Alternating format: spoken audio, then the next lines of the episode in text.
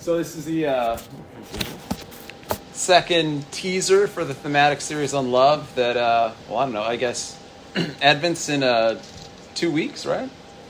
Yep. Well, Trey may preach next week. We'll see. So uh, last week, you uh, may recall, we looked at the first use of love, or uh, what agape, or I guess the verb form was agapeo, which you know I should remember, confidence inspiring. Uh, but the main point was that Jesus and the early church envisioned a concept of love that was so radical and so different from the way folks had thought about love that they basically had to borrow or invent a new word. And, you know, uh, in, in the instance we looked at last week, the primary focus, as it is in some ways today, was the relationship between love and law.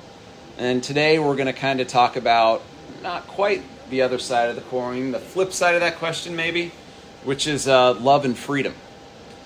So, uh, I don't know, first use last week of love as a verb by Jesus in the Gospels. A rich young man thinks that because he's kind of complied with a select portion of the law, that he'll be saved.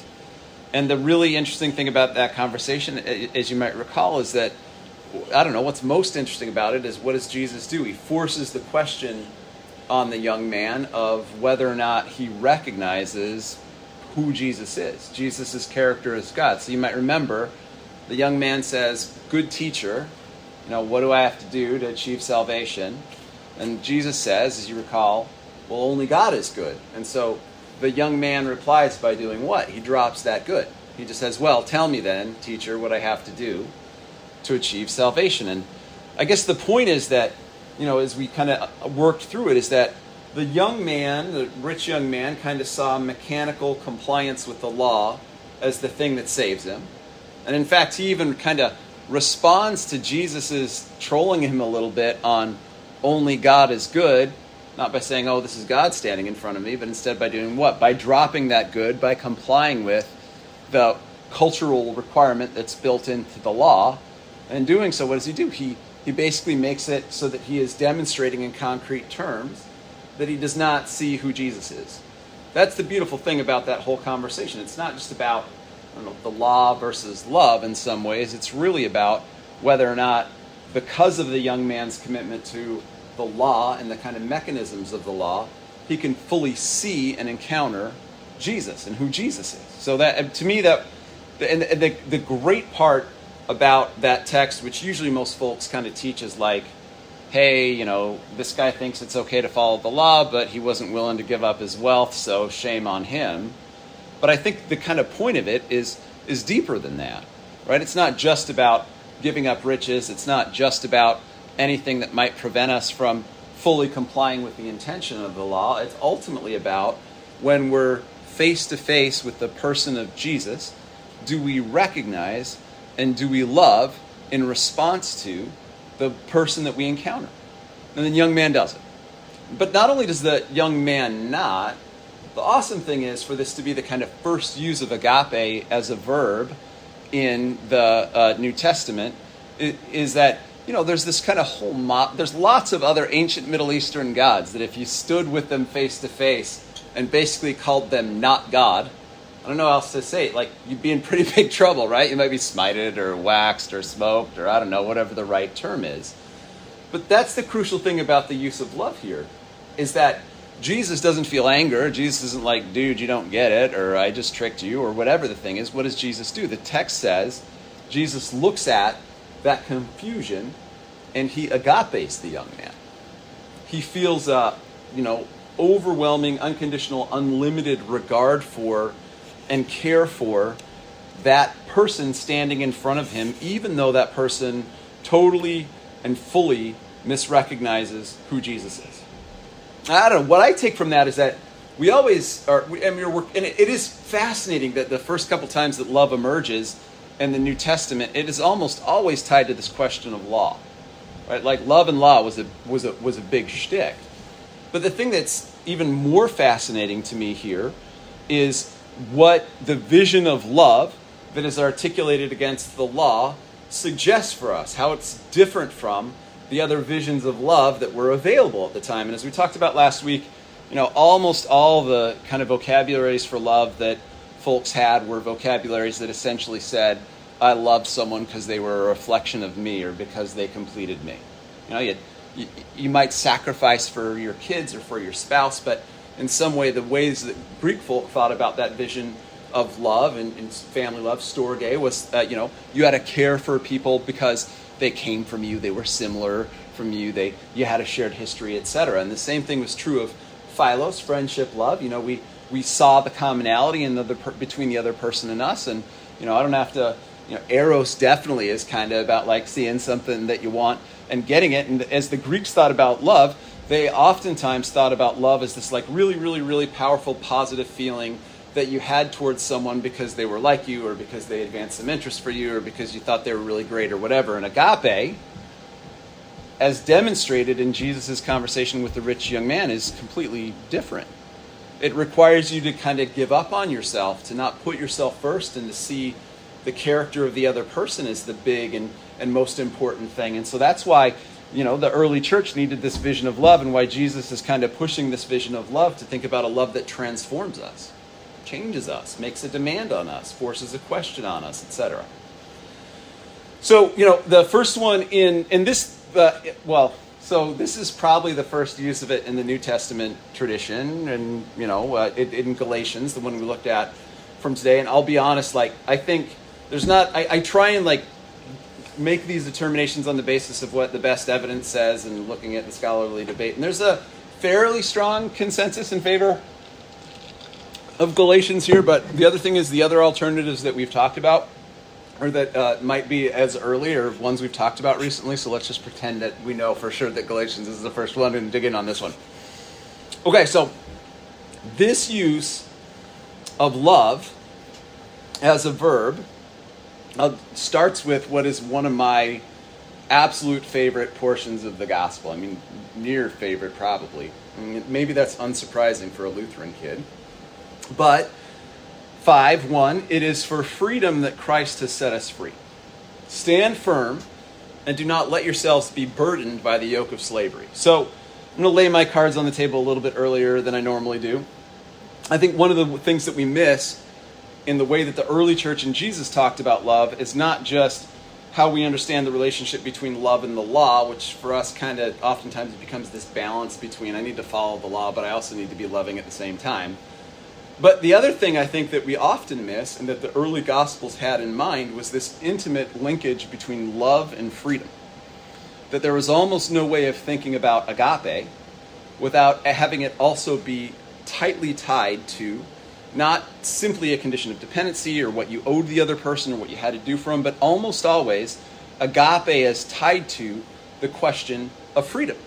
That the, one of the great insights around agape is not just that it's about being unconditional, not just that it's about putting the other person first, but as Jesus thought about it and as the early church thought about it, agape was the realm in which we became most free, where we were most fully able to be in relationship without constraint. And one of the things that's kind of beautiful about how Paul talks about it here, and especially how Paul talks about freedom, is there's you know, what does it mean to be free?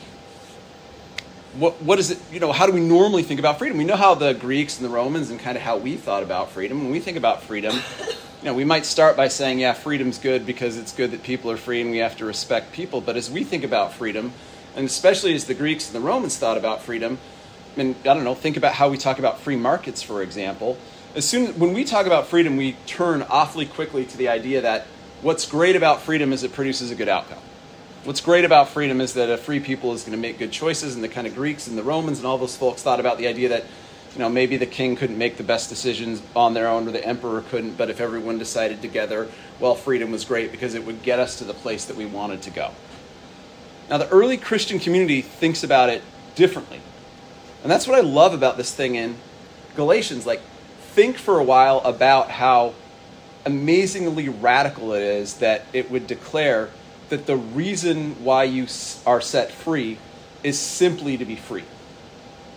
Not because freedom is even a moral good, not because freedom achieves some moral end, but that Jesus sets us free simply and solely for the sake of our own freedom. It's a tautology. I'm like, you're free because you're set free for your freedom. But what does that mean? What does it, what does it get at? What's, what, what, is, what is the thing that's supposed to you know, do in us, aim at for us, create for us, etc. And the, the word for freedom in that it is for freedom that Christ has set us free is eleutheria. And it was the word that folks would have used for someone who was not a slave, but it literally meant that a person could kind of move around however they wanted to. You could come and you could go however you wanted to and do it as you please. And it, it, if that vision of freedom is not just like, hey, you can't tell me what to do, but it's the idea that you could go places and connect and do things and kind of explore the possibilities for, uh, for a relationship that were around you in a way that other folks couldn't. And Paul kind of gets the paradox that's built into that. I think that's why it says, Stand firm then, and do not let yourself be burdened by a yoke of slavery. Right? The way they thought about freedom was like, hey, I can move around, I can go from place to place. But what is the result of that freedom? The result of that freedom is not that I move infinitely or do whatever I want to, it's that I stand. I find and root myself in something that is more powerful than, more significant than myself. And in doing so, that's the weird paradox. I become more free because I am tied tighter to the source of love and relationship that underwrites all love and all relationship. And maybe that's one of the things that's kind of weird about how we think about freedom. Like, our, in our view of freedom, kind of don't tread on me. Like, you can't tell me what to do. Like, you know, get your laws off me. But that's not how Paul thought about freedom, and that's not how Christ thinks about freedom. Freedom is, instead of any one of those things, the idea that we are able to be more meaningfully and more deeply in relationship in a way that is not dictated by anything other than the character of the person with whom we interact.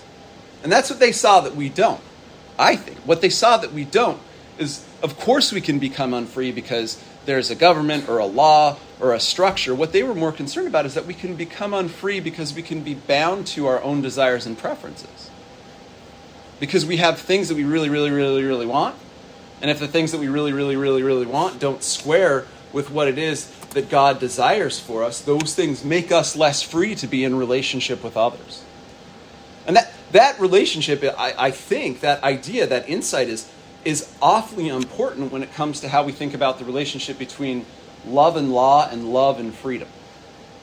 Because for the rich young man, like, there were so many people in the early church who the big debate that they had was I imagine, if you can kind of reconstruct it from reading Paul's letters, is everyone was running around and like, hey, you know, you're putting all these new obligations on me and you're telling us we have to change and we're telling us we have to think differently about women and about slaves and about what I owe to God and about what it means to love other people, but I've been following this law my entire life, and I've been doing a really darn good job on it. And actually, no one had to force me to do it. I just kind of chose to follow the law because, in choosing to follow the law, I do, you know, uh, a proper duty to God and to what is demanded of me. And the the point I think for the way early Christians thought about it is it's not enough to choose the right thing.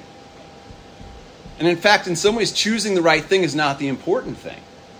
The important thing is to turn yourself towards and to be fully open to the fact that the love of Jesus Christ transforms us and makes us different. It transforms what we want, it transforms how we think, it transforms how we act with others. And if the conditions for that transformation are deep enough, not only is the law not helpful, it's not necessary. It doesn't matter. Because if we truly love and truly see that we seek out the good of the other person and the good of God, we are able to be transformed in a way that reforms ourselves, that makes us different and makes the law not only useless, but even potentially, in all the cases we're looking at, a hindrance. Think about that. The law then becomes a hindrance to love because it hinders our freedom. That to me is amazing. Like, the reason why we don't need the law is because we don't, and, and the reason why we don't need something telling us what to do is because if we are remade by the person of Jesus Christ and in relationships that are constituted by love, there is nothing other than Christ that needs to tell or compel us about what to do. And the main thing that gets in the way in that is our own vision of ourselves and what we want and what we need and what we deserve. And once we get beyond that, we can dispose of the law and instead think about everything as fully defined by and fulfilled in love. Mark my words, verse 2 says. If you let yourselves be circumcised, Christ will be of no value to you. Every man who lets himself be circumcised is obligated to the whole of the law. Paul's being very precise, isn't he? if you let yourself be circumcised, if you choose circumcision, letting someone do something is a choice. It contains the illusion of freedom, it contains the illusion of having given permission. But the thing that Paul wants to hone on here is that it's not just the choice that you make, it's the relationship that you put yourself in when you think that the law is the thing instead of Jesus being the thing. And like I hear all the time from folks, and you say, look, the law is dead, get rid of the law. Jesus is making this like very stringent critique of the idea of the law. People are always like, yeah, yeah, I get it, but like the law's still there, right? you know, like there are still things that we have to do, and we can't break those rules. And the point is not getting rid of the law doesn't mean go kill people. The point is that getting rid of the law means that there is no external constraint or command that needs to dictate that we don't kill people because if we truly and fully radically love in the way that Christ asks us to, that reminder seems not only superfluous or unnecessary, but it has the risk of making it that we can decide on the basis of our own understanding and our own good what is right instead of letting the person and face of Christ in the other person manifest for us what it is that we ought to do in love. That's what, that's what I think it means to say that we're free and that the law is dead because there's no more constraint on us that is any, in any way meaningful that is not fulfilled in the idea that when I see the person of Jesus Christ in the other and I sacrifice for that person and I love that person, I am open to a freedom in relationship that changes us both. I think that's why Paul says circumcision is of no value. It makes Jesus Christ of no value because it says there's some means by which you can make yourself right with God that are not about listening to freely relating to loving and being directed in your full person by Jesus Christ. And I think that, that like that's the point. The point is the law as requirement doesn't close the gap between us and God. The law as requirement is aimed at the goal of making us right with God, but in Jesus Christ we are already and fully right with God, and because of that, we can be transformed in a way that the law never could have achieved for us. That's why verse 4 and 6, I'm going to cut out some of the stuff in 5 and jokes, etc. But like, you who are trying to be justified by the law have been alienated, and it's a good circumcision kind of pun here because the word there is cut off from Christ. You have fallen away from grace. In Jesus Christ, neither circumcision nor uncircumcision has any value. The word there is strength, it doesn't do anything. The only thing that counts and it's very rare that, like, the gospel says things in a way that is at the exclusion of other things. The only thing that counts is what? Faith working itself out through love. That's it. That's the only thing that matters anymore. That's the whole burrito. Paul's already said that when we relate to the law as if the law does something for us, what does it do? What's his main objection to that idea of law? It makes you a debtor. What's wrong with being a debtor? I mean, we're all in debt, right? What's wrong with being a debtor? You're unfree. When you're a debtor, you are not free to choose in relationship to be and to do and to model and extend and act in and love as Christ has loved us. This is not just saying, hey, the law's not bad. This is saying that sometimes we can put the character of the law, the character of our own decisions, the unfree nature of the law above the thing that it tries to achieve. I don't know. Whenever I think about this, I, I think about I think about uh, my Calla's story. Y'all remember my Calla's story about this? It's uh, it's tough to kind of think through the paradox that's built into the character of the law. But as, as I think about it and think about the relationship between love, law, and freedom, and the idea that in Christ there's not a mandate that forces to be something, but an invitation to be free and be different because we love and see the character of Jesus.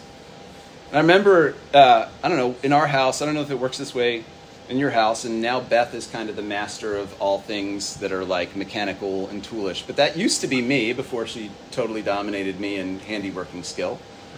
And so I was like the only one in the house that cared about tools. And, uh, you know, I, I don't blame it on Bob the Builder or whatever, but at some point the toddlers in our house kind of always develop this interest in tools. And so because the toddlers developed uh, an interest in tools, we always had to have the daddy rule about tools, which was what? Only daddy touches the tools. No one else can touch the tools but daddy. So uh, you know, like it was Cal was kind of the age where she liked to do tasks with me. So I was like, Cal, why don't you help me fix the sink? So I'm like squeezed underneath the sink. The disposal's broken, and like you know, it was, you know, I was bigger at the time, and it was a very small space, and it was like really hard to get yourself in there, and like water's leaking down on me, and I'm trying to like wedge myself in to get around to get leverage on the on the bolt to get the disposal out and it like takes it, it, honestly felt like it take 10 minutes to get in there. Like you had to be houdini basically to get in the right position and make sure that you held the wrench on the bolt. And so you know i'm kind of uh, getting into position and getting all the stuff together. And you know i kind of reach outside the cabinet and slap down by my i guess it would have been my left hip and the and the wrench isn't there. And i'm like oh man you know like and Calla sitting right there. So i said Calla do y'all remember the story? I said Calla can you give me the wrench and I don't know if she was trolling me, but she looked at me and said, Daddy says can't touch the tools.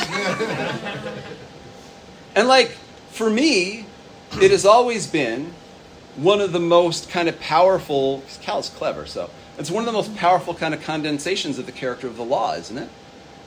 it whether you're like thinking about circumcision in this case, whether you're thinking about um, the uh, uh, handing a wrench off, whether you're thinking about the rich uh, young man deciding what commandments he would and, and wouldn't comply with. Like all those things were instances where the old character of the law served as an impediment to the intention that the master wanted to achieve in it. That we became so obsessed with the idea that we could mechanistically meet the character of the law, and in doing so, we could please the person who laid out the law, that we forgot the idea of relationship and the intention of the law, which is to make us right with God and others. And almost all the instances that we're looking about in these letters from Paul are basically an instance where someone says, My compliance with the law is more important than the condition of my relationship with Jesus or other people. And so when I say that love is about freedom, it's not just saying, as we normally do, look, love is the thing that kind of softens up the law. So let's make sure we really, really, really kind of hammer on the necessity of the moral law, and by the way, let's say it in a loving way. So I don't know, like hate the sin, love the sinner is our vision of that. We kind of balance things out by talking about love as a softening principle. And Jesus is not just talking about love as a softening principle, Jesus is talking about love as a revolution in how we think about our relationship to other people, where instead of figuring out what the right rules are, instead we decide to act towards and with other people as if they are the face of Jesus. And that we become the face of Jesus to them. And that that idea doesn't mean that you look at whatever a person says and says, hey, yeah, that's great that you're rolling over Ukraine, Vlad. I really, really love you. What it says is that we enter into relationships where the character of that love transforms us, that so we want something different for the other person, and that the other person is open to being transformed because they want something different because they see and believe in the character of love as manifest in the person of Jesus Christ and the promise of the gospel that we can come to love because God first loves us starts to become true in the world. That story about Calla is not just about the relationship between the law and the intention it fulfills, it's also about the relationship between love and freedom. Because to not feel constrained by the law as given or as interpreted, and instead to see the relationship as the primary thing, which is a big ask for a four year old, but more generally, imagine that we could spin it out into the future. Calla would hand me the wrench now. Why? Because she knows that it's cramped under there and it's wet and I'm frustrated. And even though I have a general preference that the tools not be touched, it's much, much, much better for the outcome here that she hands it to me because it requires a kind of maturity and freedom to see the limit of the law and the importance of love as the goal for it. That's it. That's what I think is so interesting about how the early tradition thinks about and how Jesus thinks about, and ultimately what we're called to do in love. We are called towards a vision of love which is not just having a great opinion about the other person and wanting things to go good for them too. We are called to a vision of love that sacrifices our own benefit, that sacrifices our own vision of what it looks like to be pious or faithful, that sacrifices our own understanding of who we are and what we're supposed to be, that sacrifices of our understanding of what the other person's supposed to be for us, and instead sees each person as not only made in the image of God, not only that we are thankful for, but that we put what is good for them best and ourselves last. And in doing so, we are transformed. And instead of losing, we are made free. We're made free to love and free to do the things that Jesus calls us to do. And that is why You were not obligated or mandated, for example, to be free. You were called into freedom by a creator who created you in love. And as a result, there's this choice. The choice for you is what? Do you serve your own desires or do you humbly serve others? And Paul, like, wraps it up beautifully here, doesn't it? He says, 12, uh, 13, You, my brothers and sisters, what were we called to? Even before we're called to love or obedience to the law or any of those things, the way that Paul puts it here is we're called to be free. We are called to be unconstrained and unconditioned, but the question is, what do we do with that unconstraint and lack of condition? And Paul says for the Christian, it means to follow in the model of Jesus, not to use our freedom to indulge our flesh, but rather to serve one another humbly in love. And it parallels perfectly the idea that God did not consider godhood something to be held on to, but instead emptying himself, taking on the form of a man. And why? Why are we called to use our freedom to love others humbly? Why is it that God empties God's self and becomes one of us? Because the entire law is fulfilled in keeping one command love your neighbor as yourself. That's it. That's the whole of the law. It's fulfilled, and though we often forget it, not only is it fulfilled, but it is utterly transcended in loving the neighbor as you typically love yourself. And that's why the law is not only imperfect, is dead, is gone, disposed of, doesn't count anymore, because love is the goal, and in Christ, through faith, we have access to it in the most complete and perfect and fully free form. Amen. Questions or talk?